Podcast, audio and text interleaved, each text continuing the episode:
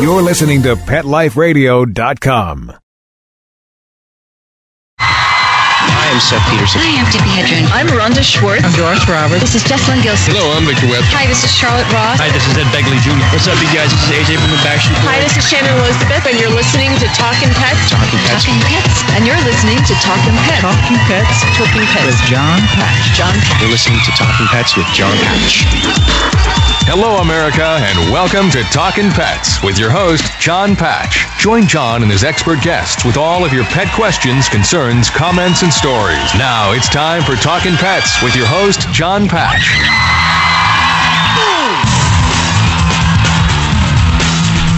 And welcome to Talking Pets, heard coast to coast on your favorite radio station. This is Talking Pets, and I'm John Patch. Joining us is Dr. Lisa Santonzi from, from the Hillsborough County Pet Resource Center in Tampa, Florida. and also Dr. Vince Santonzi. from the Hillsborough Community College Veterinary Technology Program in Plant City, Florida. Here to answer your medical questions, your behavior questions about your pets at 844 287 2876. When you call into that number, you'll speak with Mr. Zach Buden, Howdy doodly. and he'll put you on the line with us. That's 844 287 2876. The show is produced in house in studio by the ever so lovely and talented Mr. Bob Page. Oh, hey, what's going on? Hi, Bobby. Lovely. Welcome back. Thanks. 844 287 2876. That's 844 287 2876 is the number. We should have joining us in a, in a few minutes, actually. The uh, host of Is Your Dog a Genius from Nat Geo Wild will be uh, speaking actually with Dr. Brian Hare. He's a dog scientist. So we'll hopefully be talking with him in just a few minutes. But we do welcome your calls and questions. The lines are open. Again, 844 287 2876. You're listening to Talking Pets. I'm John Patch. I'm Dr. Lisa Santonzi. I'm Dr. Vince Santonzi. And again, this is Talking Pets. Don't believe me, just watch.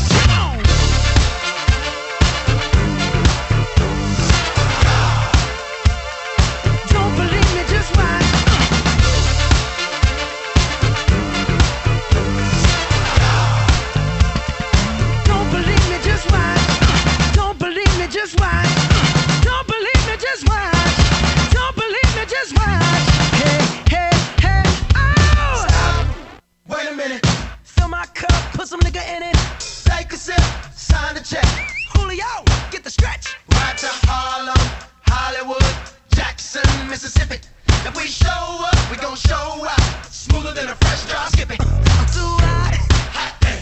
Call the police and the firemen. I'm too hot. And once again, you're listening to Talking Pets. I'm John Patch. I'm Dr. Lisa Santonzi. I'm Dr. Vince Santonzi. The number to call is 844 287 2876. Are you guys a Bruno Mars fan? I saw Vince I've popping heard- up and I've down, heard and the I saw you moving. I've, I, I like that song, but I'm not I'm not familiar with it. But I like it. It's a great song. I yeah, just, It's a great I know dance he's song. supposed to be like this hot new thing, but I, I really don't know new mu- new music. I don't Not know so new much music new either, but- anymore, but he is he is a hot thing, but Yeah. not so much new. He's Yeah. got got a good sound I sound like out that there. song.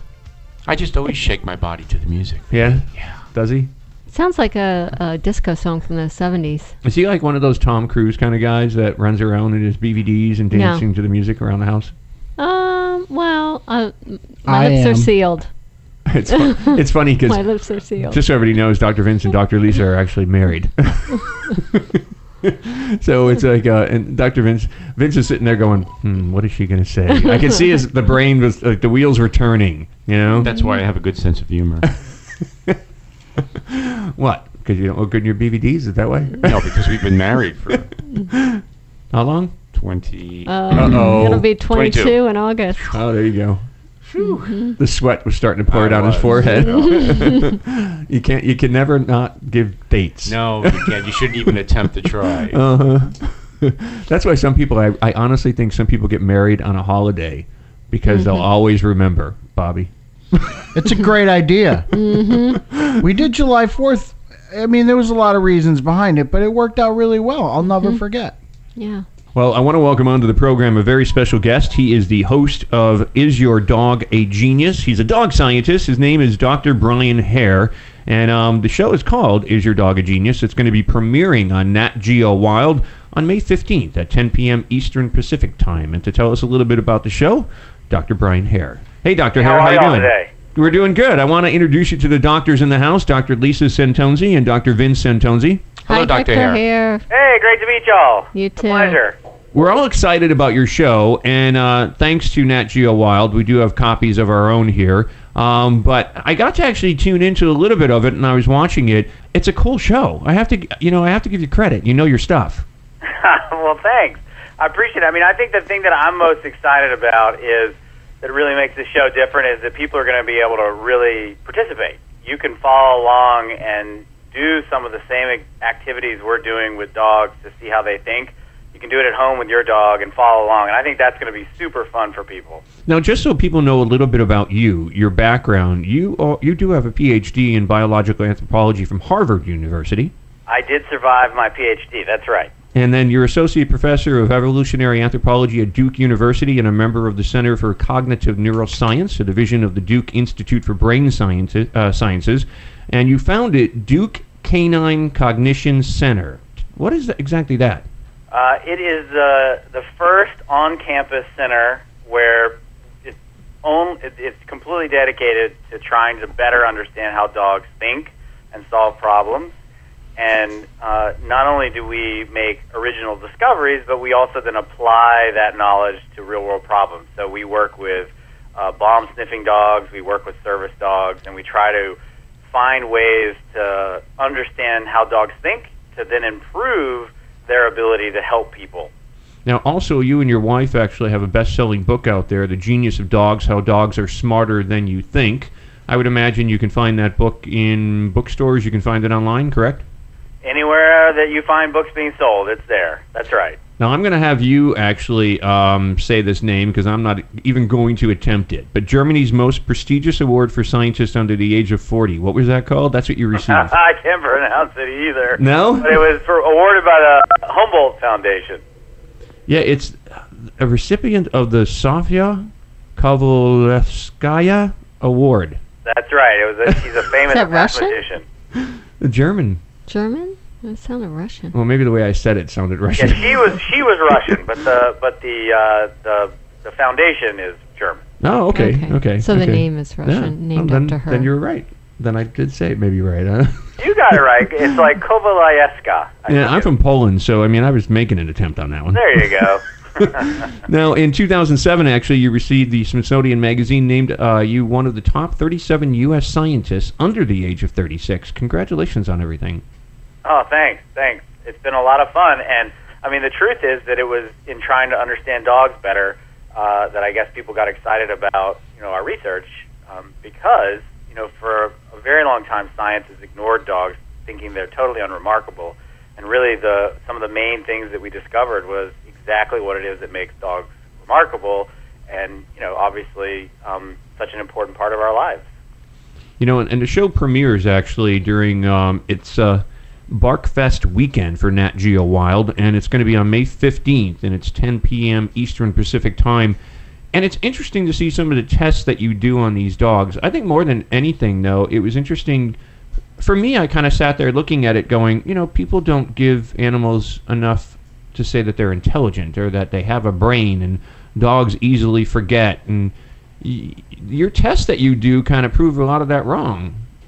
Well, I think the notion we have in in society, even with humans, is that you either are smart or you are not smart, and that just doesn't hold up to the best science. The way that science, and especially you know cognitive psychologists, think about intelligence is there are different types of intelligence, and they vary independently. And now that may seem, you know, like a funny thing to say, but it's all I'm saying is you have friends who are really good at English, some that were really good at math in school, some that were really good at history, and they weren't good at, you know, the person who was really good at English isn't necessarily good at math. Mhm. That's all I'm saying, and the same thing applies for dogs. Is there dogs that have certain skills that they're really good at, and if you play lots of games with them, you can find out what it is about your dog, your individual dog, that makes it so special and how it thinks. That's an yeah. I, I totally understand that. I mean, when I was in school, I was horrible in algebra. There you go. So, But- so you know, uh, you know, your your dog may be the exact same way. Where you know, if you play a series of games with your dog, your dog, like my dog, uh, when we play uh, a series of cognitive games, we find that he is very empathic, but he's not very reliant on his working memory. That's not what I thought. I was really surprised. I actually thought he was going to be very reliant on his working memory, so how well he remembers things. But he's actually super empathic, which I would not have guessed before we played these games with him. Dr. Brian Hare, don't go away. We'll be right back. We're going to take a break. We're going to come back with Dr. Brian Hare. Of course, he is the host of the show on Nat Geo Wild.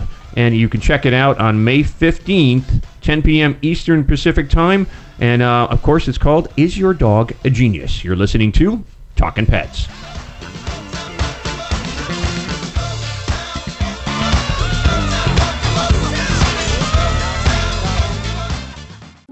Listen, cat people, it's just litter. Until you realize those big boxes mean big smells, big messes, and big money. Switch to World's Best Cat Litter, the only litter with concentrated power. It guarantees less smells, less work, all with less litter. Try the small bag that lasts one cat 30 days and you'll realize it's just litter. Unless it's World's Best Cat Litter. Find it at Target, Walmart, and at your local grocery and pet stores.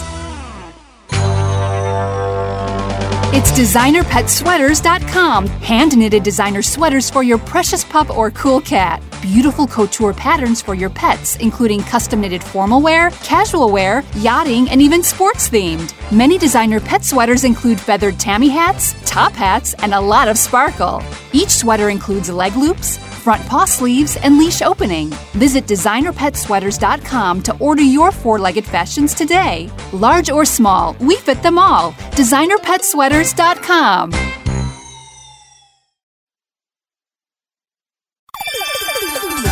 Let's Talk Pets on PetLifeRadio.com.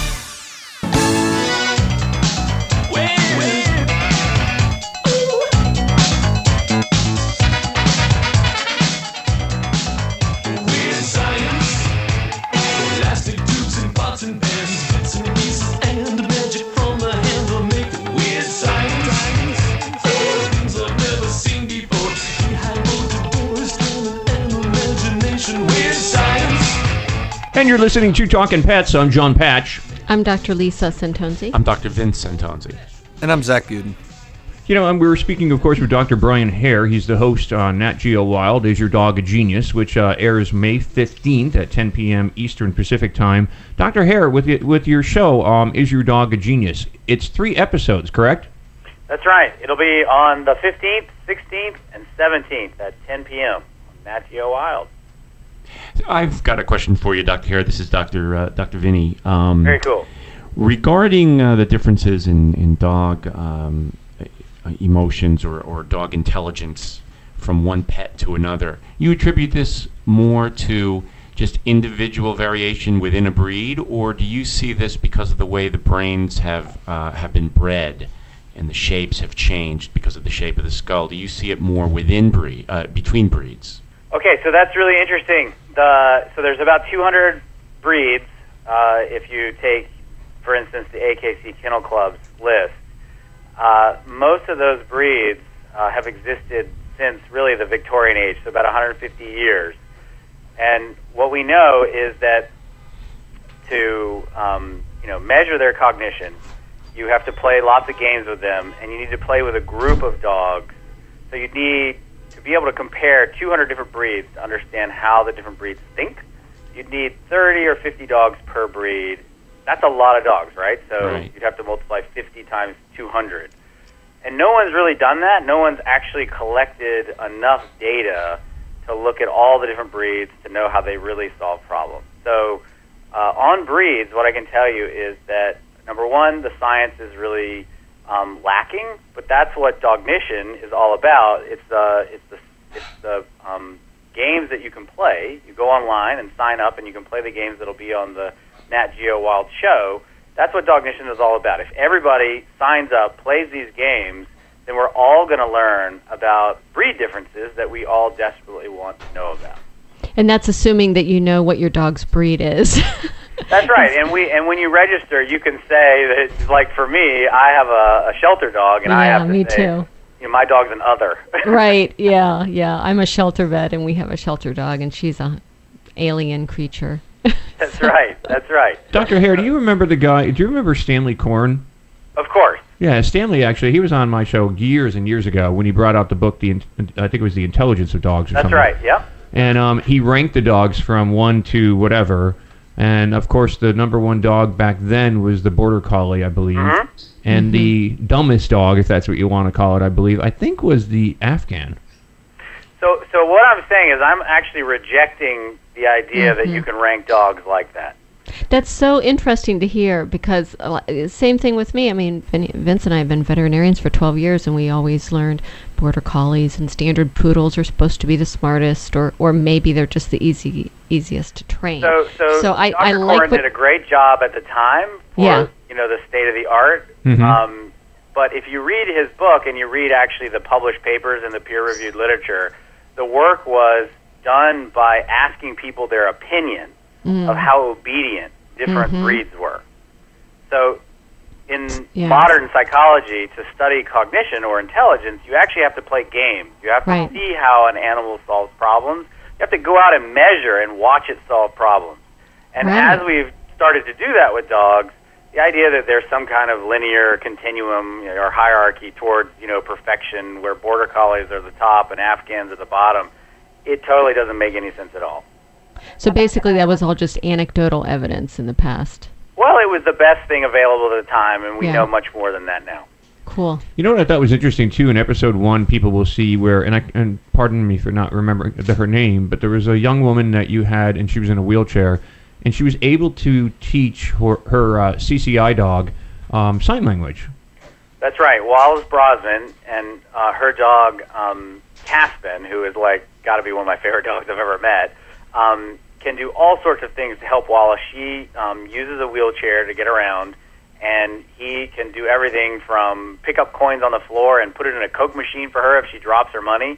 Uh, she, you know, he um, uh, also understands, and this is I think what you're referring to, uh, 50 different uh, gestures that Mhm. she's taught him um, subsequent from his training at Canine Companions for Independence, um, which is a little bit like the Harvard of service dog uh, um, training schools. And so, Right. you know, I don't know, maybe that's not surprising. He learned these 50 signals and has gone off to be an amazing dog. But yes, he's featured and, and so cool.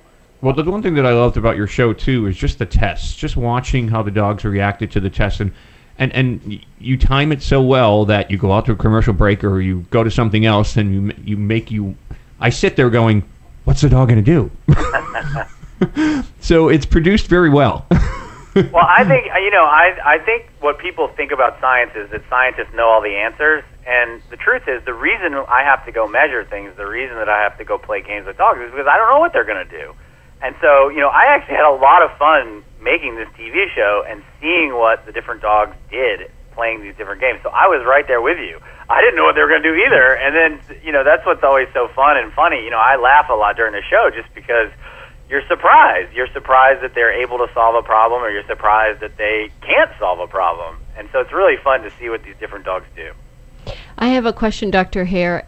If your dog is visually impaired, is there a way to do these tests or these games?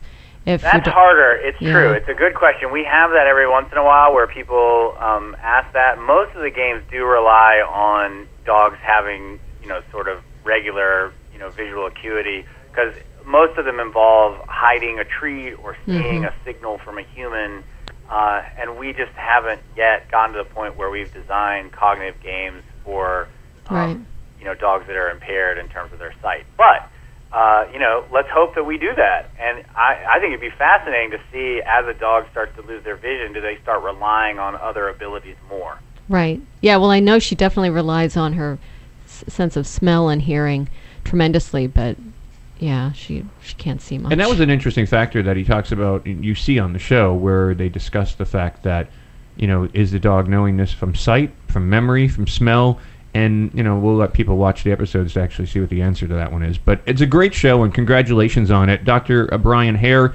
Is your dog a genius? It starts Friday, May 15th at 10 p.m. Eastern Pacific Time, and it's uh, part of Nat Geo Wild's Barkfest weekend on Nat Geo Wild. So check it out. Dr. Brian Hare, thanks so much for joining us here on the show. It was a great pleasure and an honor.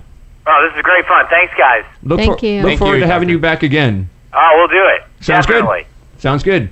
Take care. You too. That's Dr. Brian Hare. Check it out. Is your dog a genius? You're going to love this show. Starts Friday, May 15th, 10 p.m. Eastern Pacific Time, 9 Central, and it's on Nat Geo Wild. It's part of Nat Geo Wild's Barkfest weekend, and that's Dr. Brian Hare.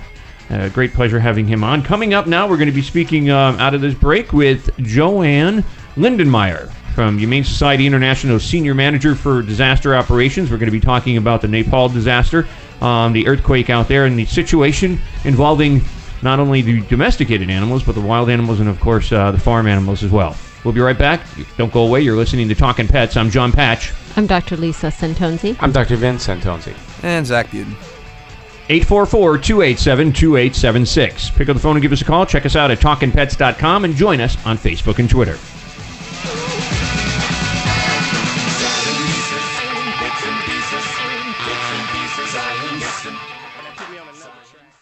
Hi, Jill. I see you and Bella are enjoying this lovely day as well. It's a perfect day for a walk. Isn't that right, Bella? And what a colorful ID tag you have, Bella. It certainly puts my Rusty's boring engraved tag to shame. Isn't it great? It's a dog tag art tag. Dog tag art? Yeah, dog tag art makes the world's coolest pet ID tags. Pick from hundreds of cute designs or upload your photos or artwork to create a unique tag of your own. They even give you four lines of text on the back of the tag for important contact information. I love it! But do they hold up? We have to replace Rusty's metal tags so often because the information wears away. Dog tag art tags are some of the highest quality pet tags out there. They're made with super durable stainless steel. Your information is always legible and the tags are guaranteed for life. Well, I'm sold. Where can I get my dog tag art tag for Rusty? Dogtagart.com. Sounds great! We can't wait to get online and get a tag of our own. DogTagArt.com. We keep best friends together. Use the coupon code RADIO for a 25% discount off any tag. Amazing Pet Expos is coming to a city near you. Admission is always free, and your pet is welcome. Shopping, adoptions, free nail trims, discounted shots and microchipping, agility, a pet costume contest, and much more. Plus, meet the guys from Animal Planet's hit TV series Tank and Pit Boss. Online at amazingpetexpos.com. Bring your pets to the Pet Expo. Let's talk pets Let's talk pets on Pet Life Radio. Pet Life Radio. PetLifeRadio.com.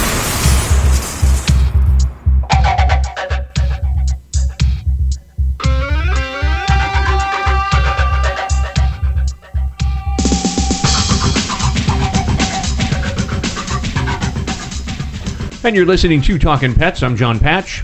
I'm Dr. Lisa Santonzi. I'm Dr. Vince Santonzi. A spotlight with Dr. Vince Santonzi. Dr. Santonzi, uh, heartworm. A lot of people are concerned about that. Could you ex- just explain to everybody, um, you know, a couple seconds, what is heartworm? Well, heartworm is a uh, it's a type of worm that uh, gets into the dog's blood via mosquitoes, and it's a concern now because as summer is approaching and the weather is getting warmer, mosquitoes become more you know more present.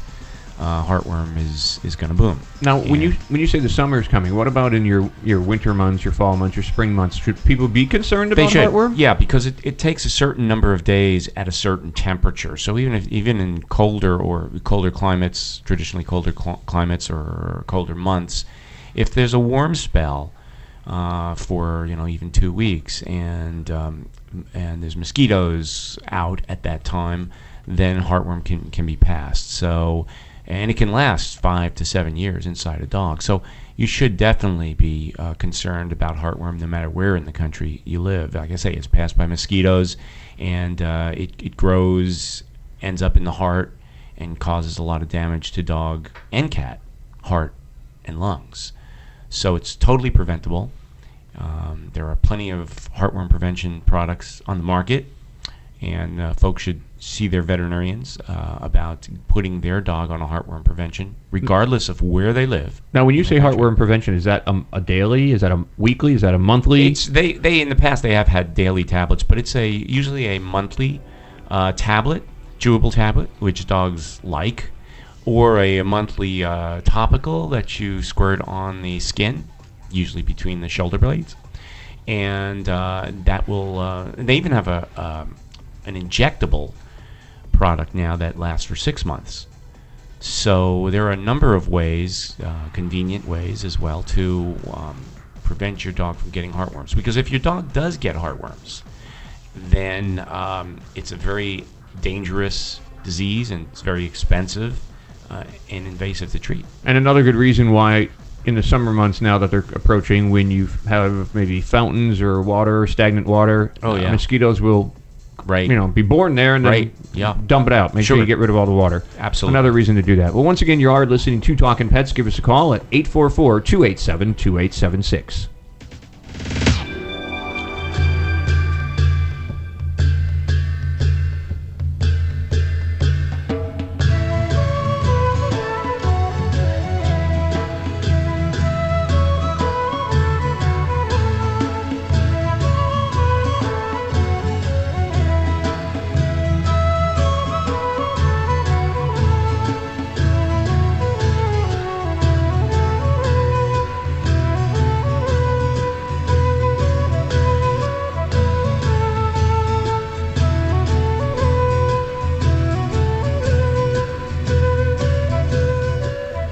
And you're listening to Talking Pets. I'm John Patch. I'm Dr. Tonzi. I'm Dr. Vincent Tonzi. And I'm the funny bear. 844-287-2876 is the number. 844-287-2876. I want to welcome onto the program Joanne Lindenmeyer, Humane Society International's Senior Manager for Disaster Operations. Um, she's here. Actually, um, animal victims of Nepal's earthquake are receiving emergency aid from the Humane Society International's veterinary medical team. And uh, Joanne Lindenmeyer, thanks so much for joining us here on Talking Pets. Hi, John, and everyone else. It's really a pleasure to be here, and I'm and I thank you for your invitation. I got, right off the bat, I want to ask you what what is the difference between other than I guess locations because there's Humane Society of the United States, there's Humane Society, which is your organization, international, and you guys work hand in hand. Is that how that is? You deal with everything outside of America. Yes, we are uh, we are a uh, an offshoot of the Humane Society of the United States, so they are our parent organization, and that, that's exactly right. The Humane Society of the United States deals almost entirely with domestic issues, and we deal with everything else. And that's HSI if you want to do, you know, an abbreviation on that, of course, and that's probably the way I'll refer to it. Humane Society International. But, you know, we- everybody's seen it on the news, um, everything that happened in Nepal with the earthquake and all, and how devastating it was. And, you know, occurrences like this are not anything that you can plan for. Um, you know, it's not something that you expect. And this was devastating not only for the people um, of that region, but also the animals, correct? Absolutely. In fact, I would say that it's uh, well, it's equally devastating. As many of your listeners know, um, you, you know we have a very close bond with animals. In some cases, it's pets, and uh, people in Nepal really love their dogs, so there's a very strong bond there. But then they also depend to a great deal on their animals, such as goats and sheep and cows, for their livelihoods. So um, the devastation that's wrought upon the animal populations affects human populations as well. Now, are you working with other organizations hand in hand, um, besides, you know, of course, the Humane Society International, but are there other organizations, national, international organizations that you're working with? Uh, there are, and I would say that uh, there's a really wonderful effort on the ground to coordinate among various animal welfare organizations so that we respond efficiently and effectively to this disaster and this tragedy. Uh, among those are World Veterinary Services, um, the International Fund for Animal Welfare, World Animal Protection, and a number of other smaller groups. Those are probably the larger ones. But they are uh, they get together, they coordinate what their schedules for the day. They have a, a plan that involves all of the organizations, and everybody sets out to a certain place because the needs are really the same regardless of where you are.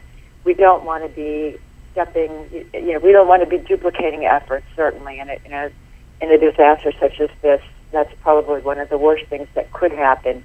And um, we want to make sure that we all reach as many people in need and as many animals in need as possible. I understand actually, and if I'm saying this correct, um, Village, a remote village outside of Kathmandu, 85% Mm-hmm. of the houses were leveled, and people or animals right now are living in tents. That is correct, and in fact, uh, I would say in Kathmandu, there are thousands of temporary shelters that have been put up. Not just some of them by the government, but most of them just on the spot in a market where there were tents available or, or um, material available to shield people from the sun. Outside of Kathmandu, there are fewer. They seem to have been set up by the government, and you're exactly right. People are living in tents. And one of the problems with that has been that uh, it, it's rained this week. It's a little bit short of the dry of the rainy season, that is.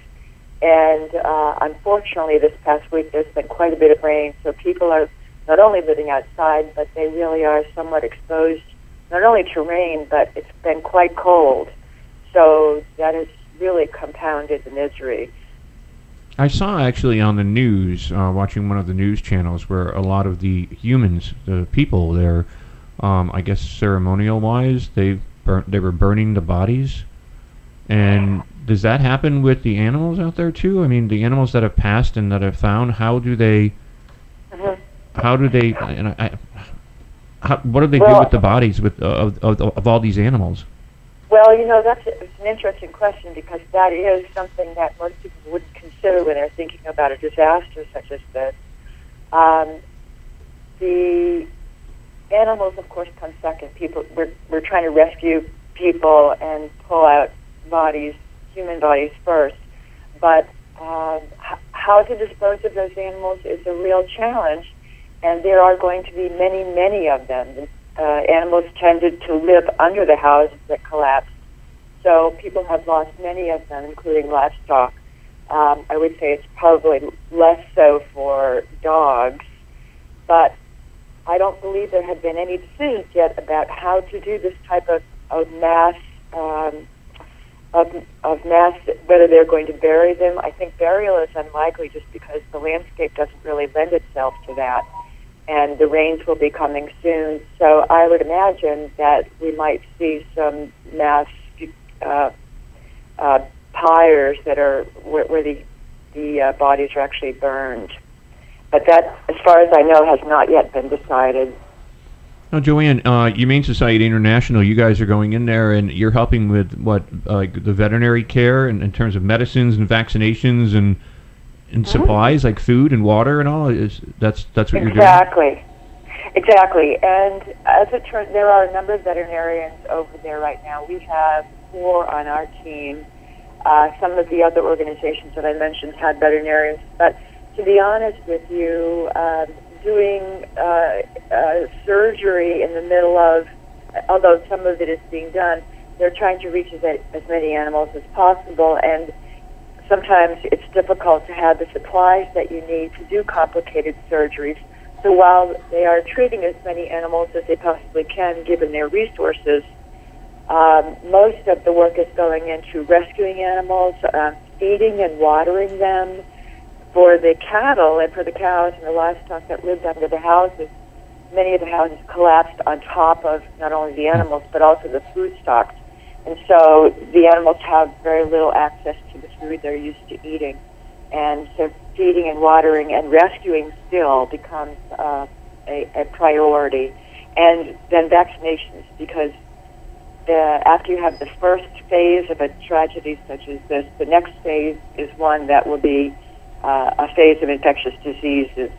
And so vaccinating dogs against rabies and, and livestock against uh, foot and mouth disease, and there may be some other vaccines that are incorporated into that, but those are the main things. The animals are exposed to the elements.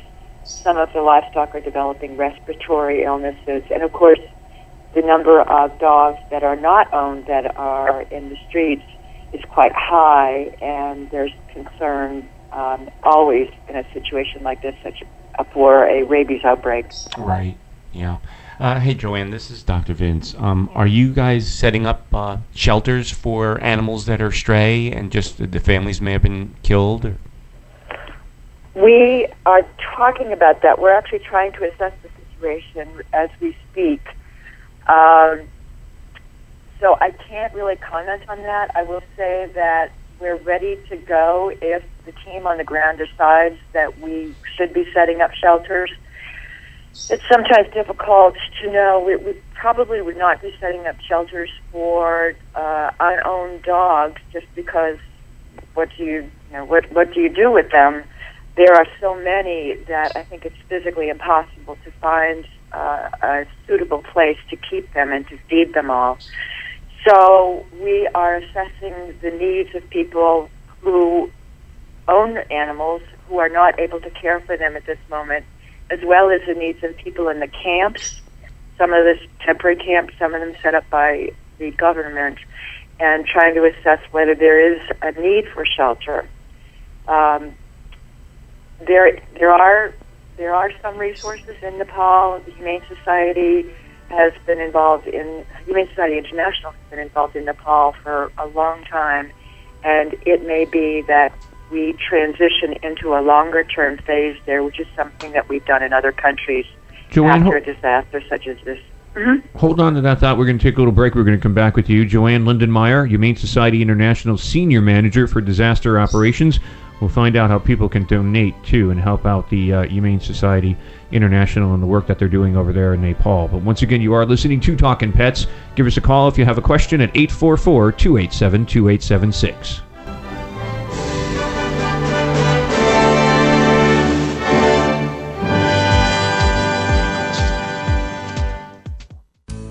Active for Pets is a new wellness platform and app that helps pet parents save time and money on their vet bills. Stop paying for unnecessary vet treatments. Consult with the vet online. Get unlimited access to your pet's entire health history from any computer or smartphone with the Active for Pets app. Vaccinations, medications, test results, and more. Active 4 Pets gives you access to a team of expert vets for non emergency care. Make an appointment before, during, or after office hours. Skip the waiting room and get a secure online vet consult on your schedule. Taking care of your pets is as easy as it gets with Active 4 Pets. Ready to try Active 4 Pets? Listeners get 40% off a one year membership. To get this great offer, use promo code PETLIFE on the sign up page of active4pets.com. That's A C T I V, the number 4, P E T S dot com. Or call 888 512 2848.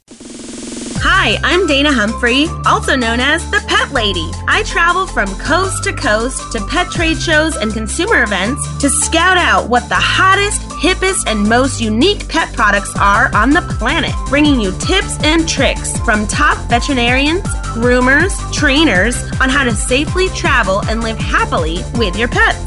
The Pet Lady will be in a city near you, showing off the latest and greatest tech pet gadgets, cozy comforts, and fab gift ideas for man's and woman's best friend. You can learn more at thepetlady.net or connect socially and tweet with me at PetLadyWorld. Let's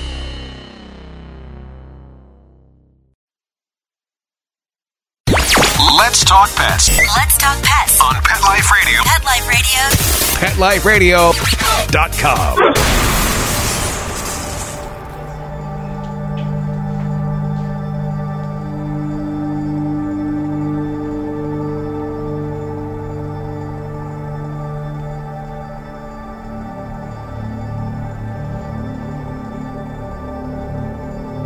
And once again, you're listening to Talking Pets. I'm Jon Patch. I'm Dr. Vincent Tonzi. The number is 844 287 2876. 844 287 2876. We're speaking with Joanne Lindenmeyer, Humane Society International's Senior Manager for Disaster Operations.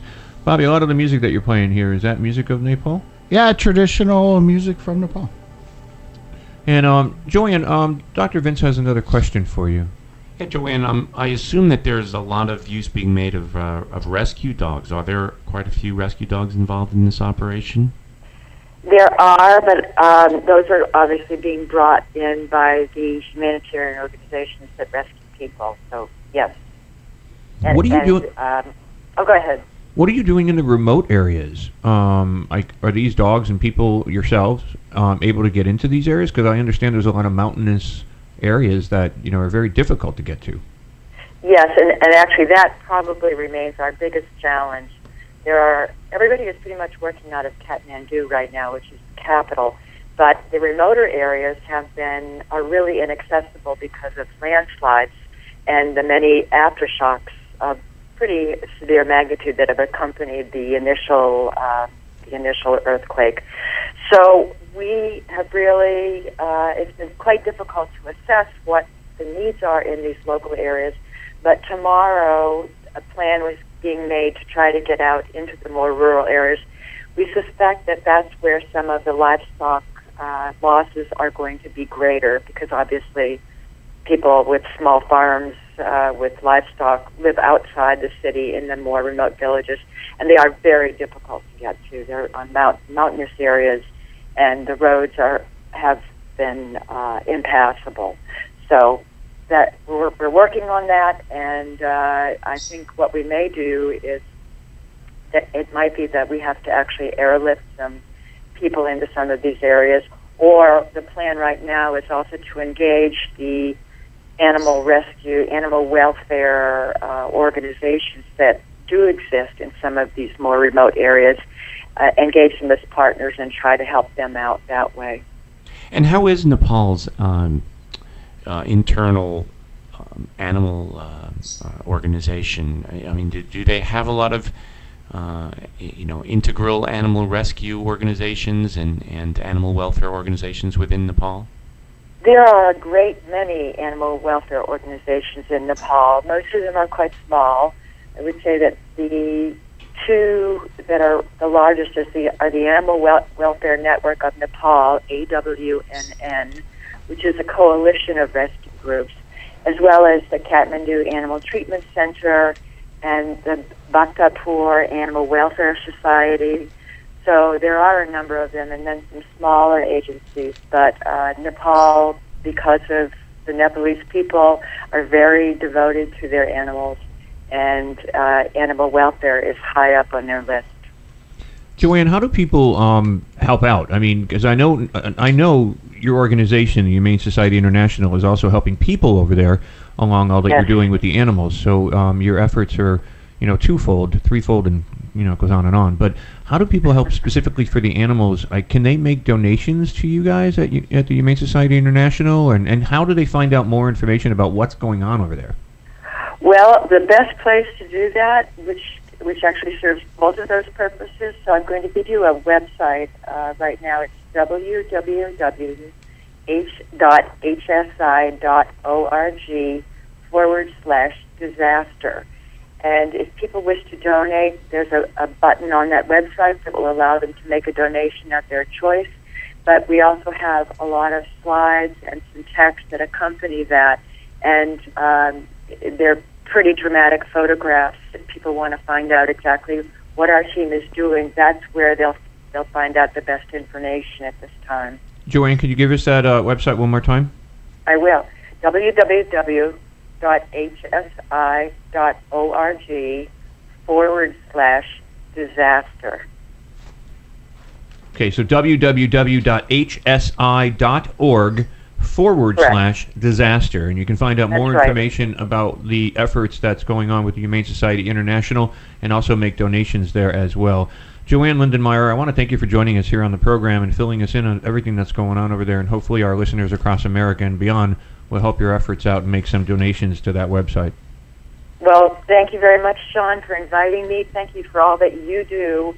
And thank you to uh, people who are on the other end listening to this program. Americans are, are very generous people, and, um, and we're in need of help right now from uh, anybody who wishes to donate. So thank you again for everything. Thanks, Joanne. Keep up the good work, Joanne. Thank you. Thank you. That's Joanne Linden, Joanne Lindenmeyer, Humane Society International Senior Manager for Disaster Operations. Um, great efforts with the Humane Society Yeah, International. So, um, and thank you so much, Joanne. You know, the thing is, like, too, like she was just saying, you know, the average person, even if you can donate like a dollar, two dollars, whatever you can donate, uh, would be great. But then you have these big organizations that, um, you know, I can start naming some, but have millions and billions of dollars. And it's basically a write-off for them as a charity or as a donation. So if these people can, you know, dig into their pockets in this instance and help out, I know a lot of them do. Um, a lot of them are. But um, for the animals that need to help out there, like Joanne was just telling us, you know, so many animals, thousands of animals Sure. have lost their lives, and there's thousands more that need help. And the scary part that I was trying to get to with her was the fact that in these mountainous areas where the cattle are and the goats and all this that you know are de- dead, um, and they start to decay, you know, water runs down, Mhm. um, and then you kind of wonder. You know, she talked about the respiratory problems out there already, and diarrhea is kicking in, and um, all those aspects. So you kind of wonder in the long run, if they don't clean up those bodies, both human and animal, what kind of illness and disease is going to, you know, come in the near future. So they need help. Absolutely. So these Yeah. organizations that can help need to help. So again, it's uh, www.hsi.org disa- forward slash disaster. So help them out. That's Joanne Lindenmeyer, Humane Society International Senior Manager for Disaster Operations, Humane Society International. And a big thank you to Dr. Brian Hare. Is Your Dog a Genius? Check it out on May 15th at 10 p.m. Eastern Pacific Time on Nat Geo Wild. And uh, from myself, Jon Patch, Dr. Lisa Centonze. Dr. Vince Centonze. Bob Page. And Zach Buden. We say goodbye for this hour of Talking Pets. Don't forget, spay and neuter your pets and help control that pet population. And if you're looking to adopt a dog, go to your local animal shelter or your rescue group and get a dog from there. But again, make a donation to hsi.org forward slash disaster and help Nepal's animals. Let's Talk Pets every week on demand, only on PetLifeRadio.com.